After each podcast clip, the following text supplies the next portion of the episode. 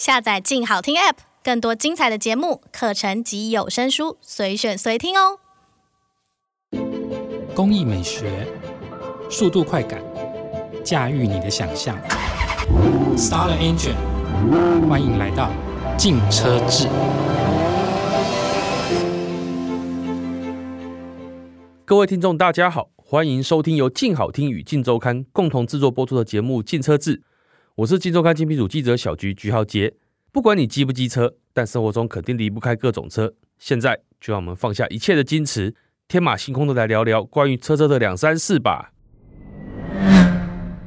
放下方向盘，立即成佛。嗯，Level Two 驾驶辅助系统不是这样用的。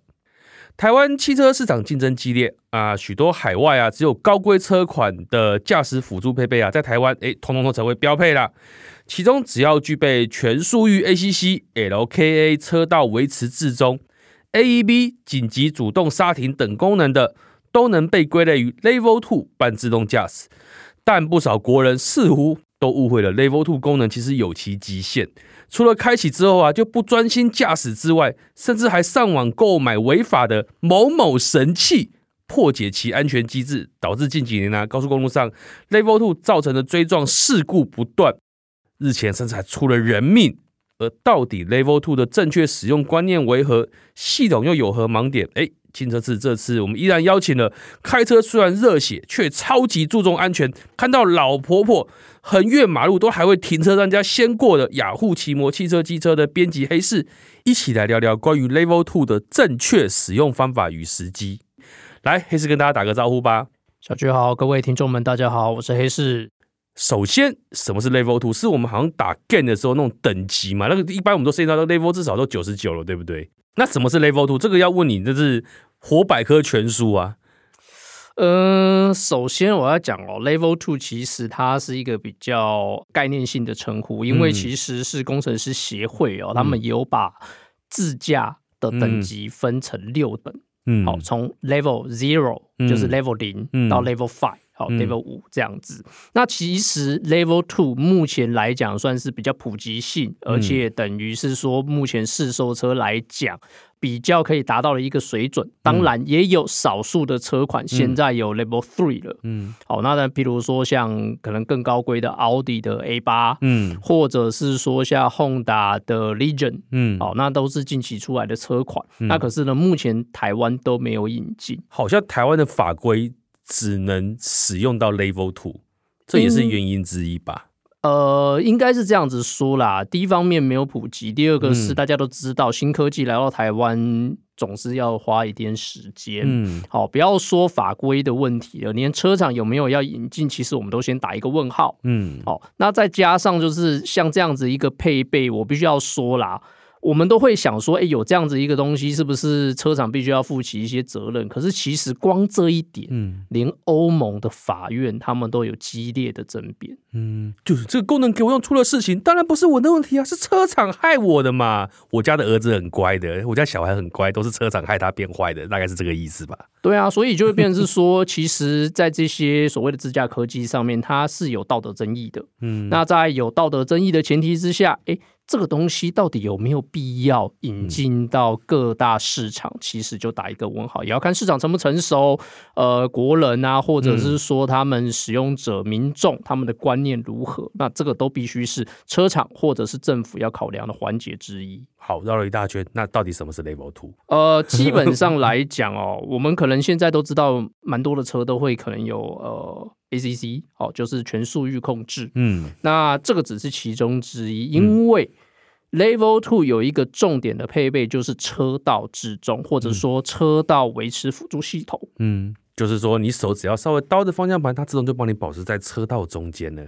呃，应该是说你会发现哦，它的镜头或者是雷达哦，因为通常可能是镜头或者是雷达，那当然也有呃双镜头等等的这样子的配置，各个车厂的。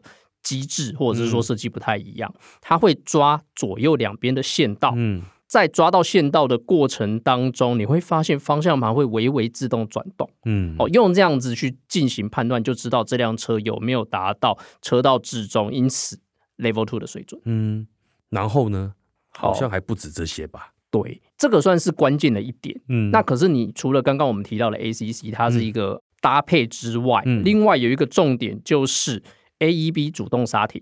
嗯，对，也就是说，在一定的时速之下，它会刹停，嗯，好刹住，或者是说，当他判断前面可能亮红灯，已经开始在刹车了，嗯、他有停下来，哦，或者是说他有开始产生刹车的力道，嗯、那但是千万不要太依赖，因为它不一定有办法完全刹到静止，嗯，对，那最后就是在这些配件之下，嗯，手千万不可以离开方向盘。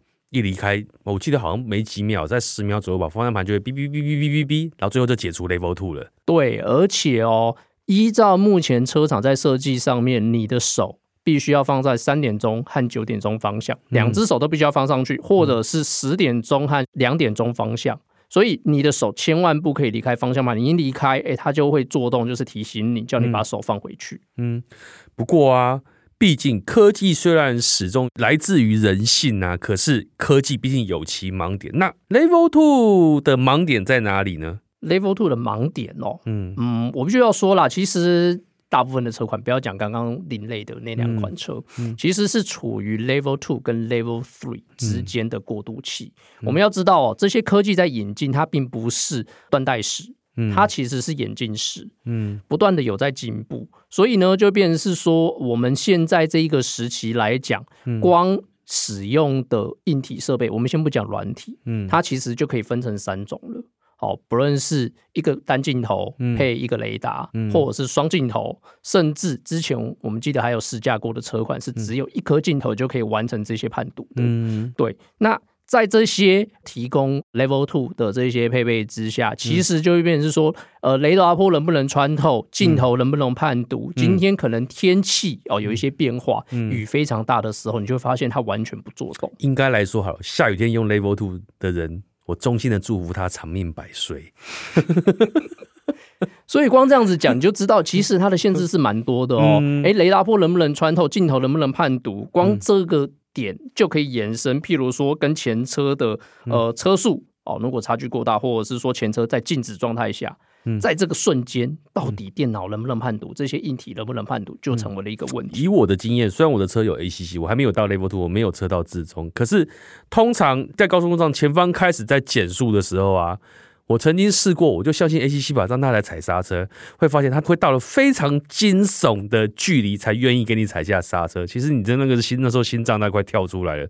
所以我的那时候我的经验是，当前方在开始踩刹车的时候，自己就先踩了吧，那时候就把 ACC 解除掉了。嗯，对，其实这是才是正确的判断，因为你不能把驾驶的责任丢到一旁。嗯、哦，你还是一个正在开车的驾驶，该负的责任要有。嗯、那另外就是大家都知道，诶，车道之中，所以它方向盘会跟着转，嗯、你就手放掉了，或者是说你手可能是放在上面，但是你并没有认真的在开车，嗯、这样子也不对哦，因为你不确定你前方的道路是不是线都会持续存在。嗯，这一点非常重要，因为它是抓线道的。嗯。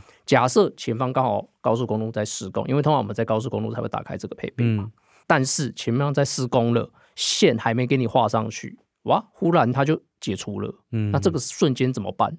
你当然要你自己下去开了啊，对不对？然后我自己的经验是在跑 ACC 的时候啊，诶，遇到那种上下坡度很陡的路段，或者是大弯道路段的时候，他会抓不到前面的东西。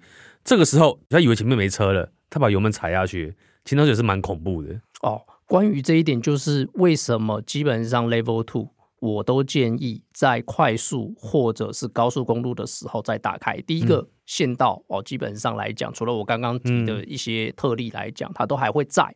第二个是它路是比较笔直的，嗯，哦，它没有太多过多的弯道。如果你今天在山路打开这个，我觉得真的是要自己的命。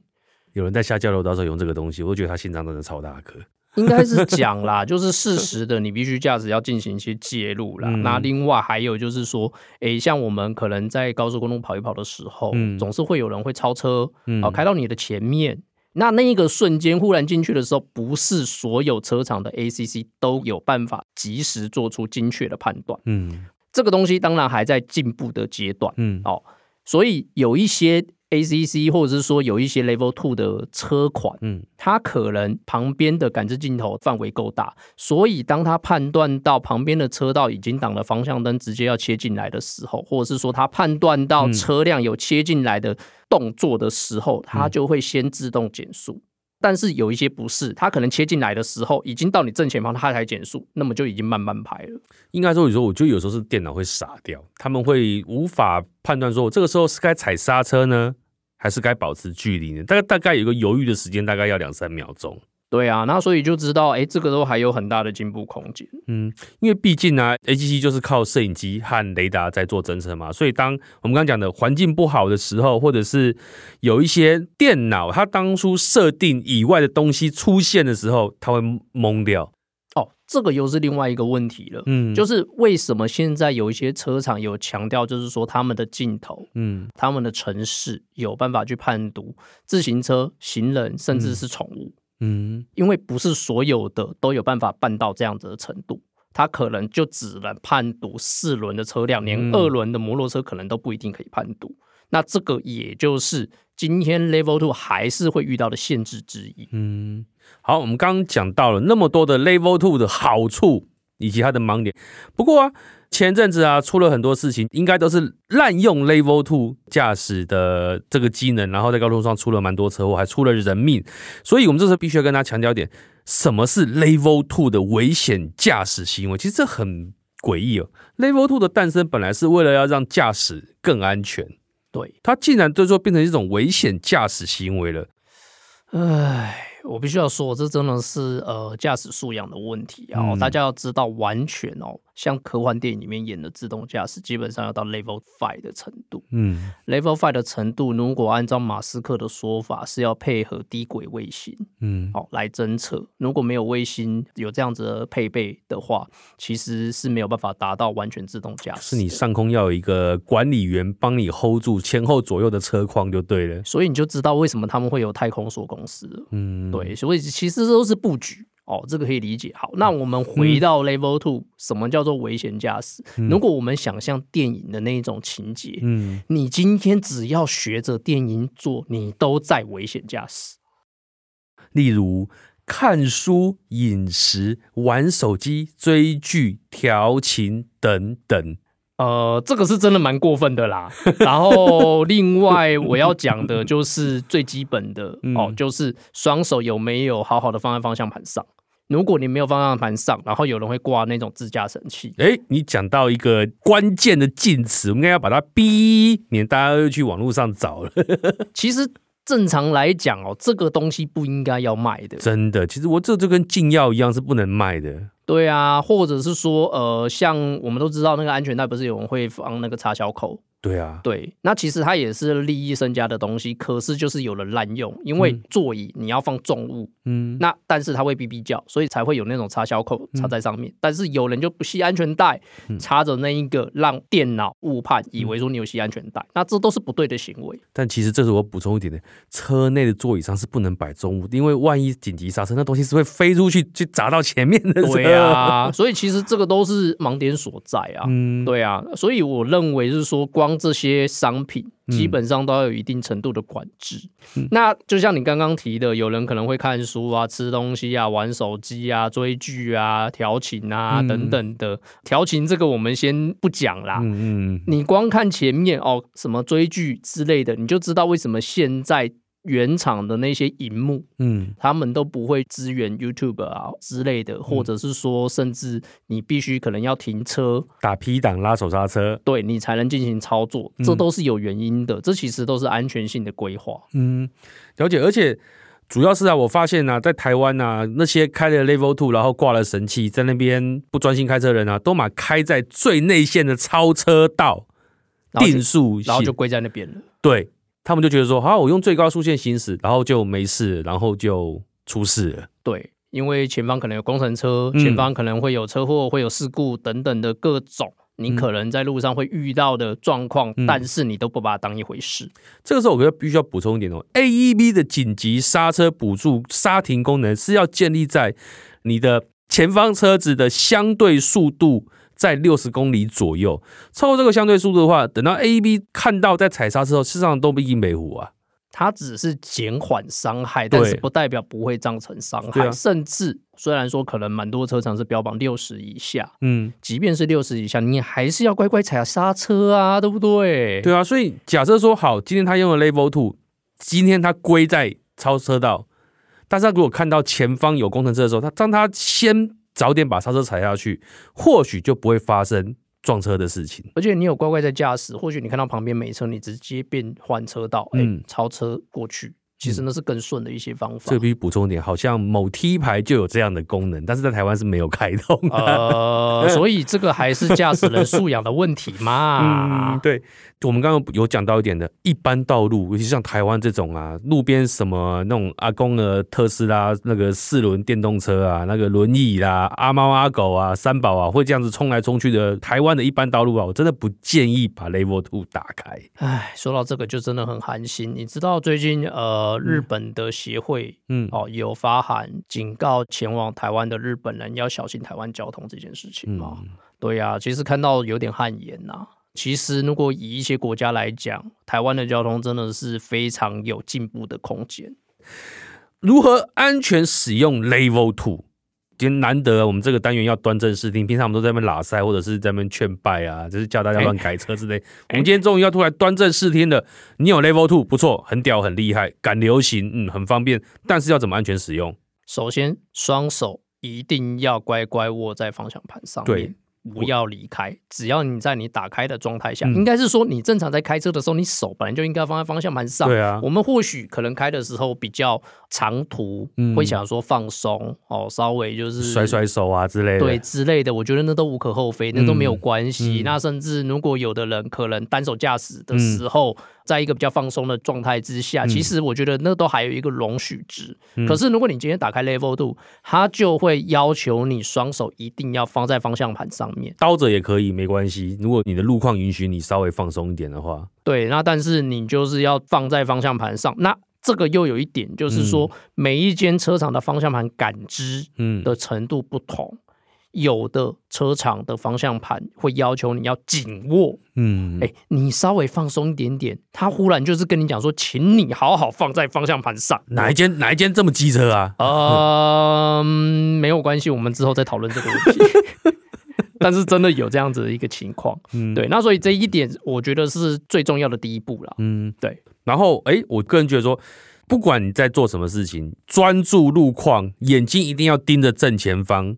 不要做其他事情，就是说你的视线不要在这地方。你马子长得再漂亮，你回去再看，在车上不要看它。这个有一点是说，其实我觉得坐在驾驶座上，嗯、你还是要呈现随时都在开车的一个状态。它只是稍微让你放松，对，尤其是脚，尤其是你的脚，对，对，让你脚可以不用踩在油门或者是刹车上面那么频繁。嗯、对，那但是你还是站在开车哦，请注意。嗯、那再来就是。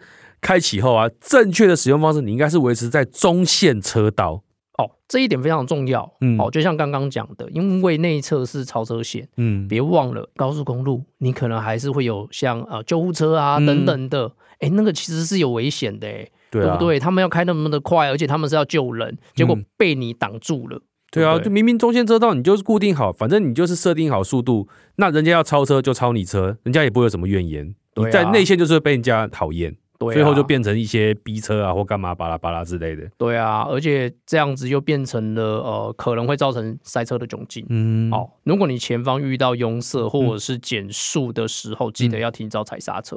我觉得这个很重要，尤其是像例如说我们一高要从北上到新竹那一段大爬坡，对，或者是我们一高要爬林口坡的那一段，其实那边是非常容易拥塞路段，而且那个一塞起来，前面就是整排塞。那你远远你看得到。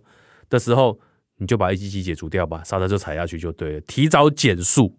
嗯，对。那甚至你在那个瞬间，好，你减速了，停下来了之后，哎、嗯，前面可能已经在塞车了，那你最好是重新设定，或者是你重新设定，或者是再按下双黄灯警告后车。双黄灯这个部分，我觉得要稍微留意一下啦。嗯、对，那免得就是说，因为台湾人并不是所有人都非常懂这些的使用方式，嗯、但是最基本的你自己要好好的开车，嗯、哦，这一点真的是蛮重要的。那另外，就像我们刚刚讲的，天气不好的时候，嗯，不要打开它，嗯，因为你的眼睛都瞎了，他的眼睛比你更瞎。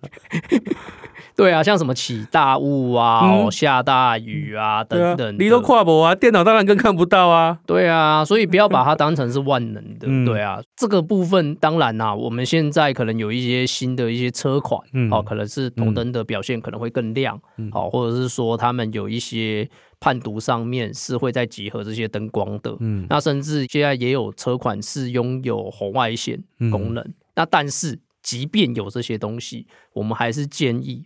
乖乖自己开，嗯，对，我们刚刚有讲了，一般道路不要使用，状况更多，更不适合。然后我个人的经验是，右脚保持随时可以踩刹车状态，因为你不知道前方接下来会发生什么事情。所以你没有发现，其实 Level Two 拥有了，你还是得要自己开车。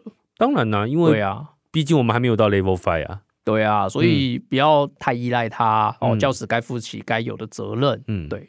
那我们今天既然讲到现在，我们就直接进入一个结论好了。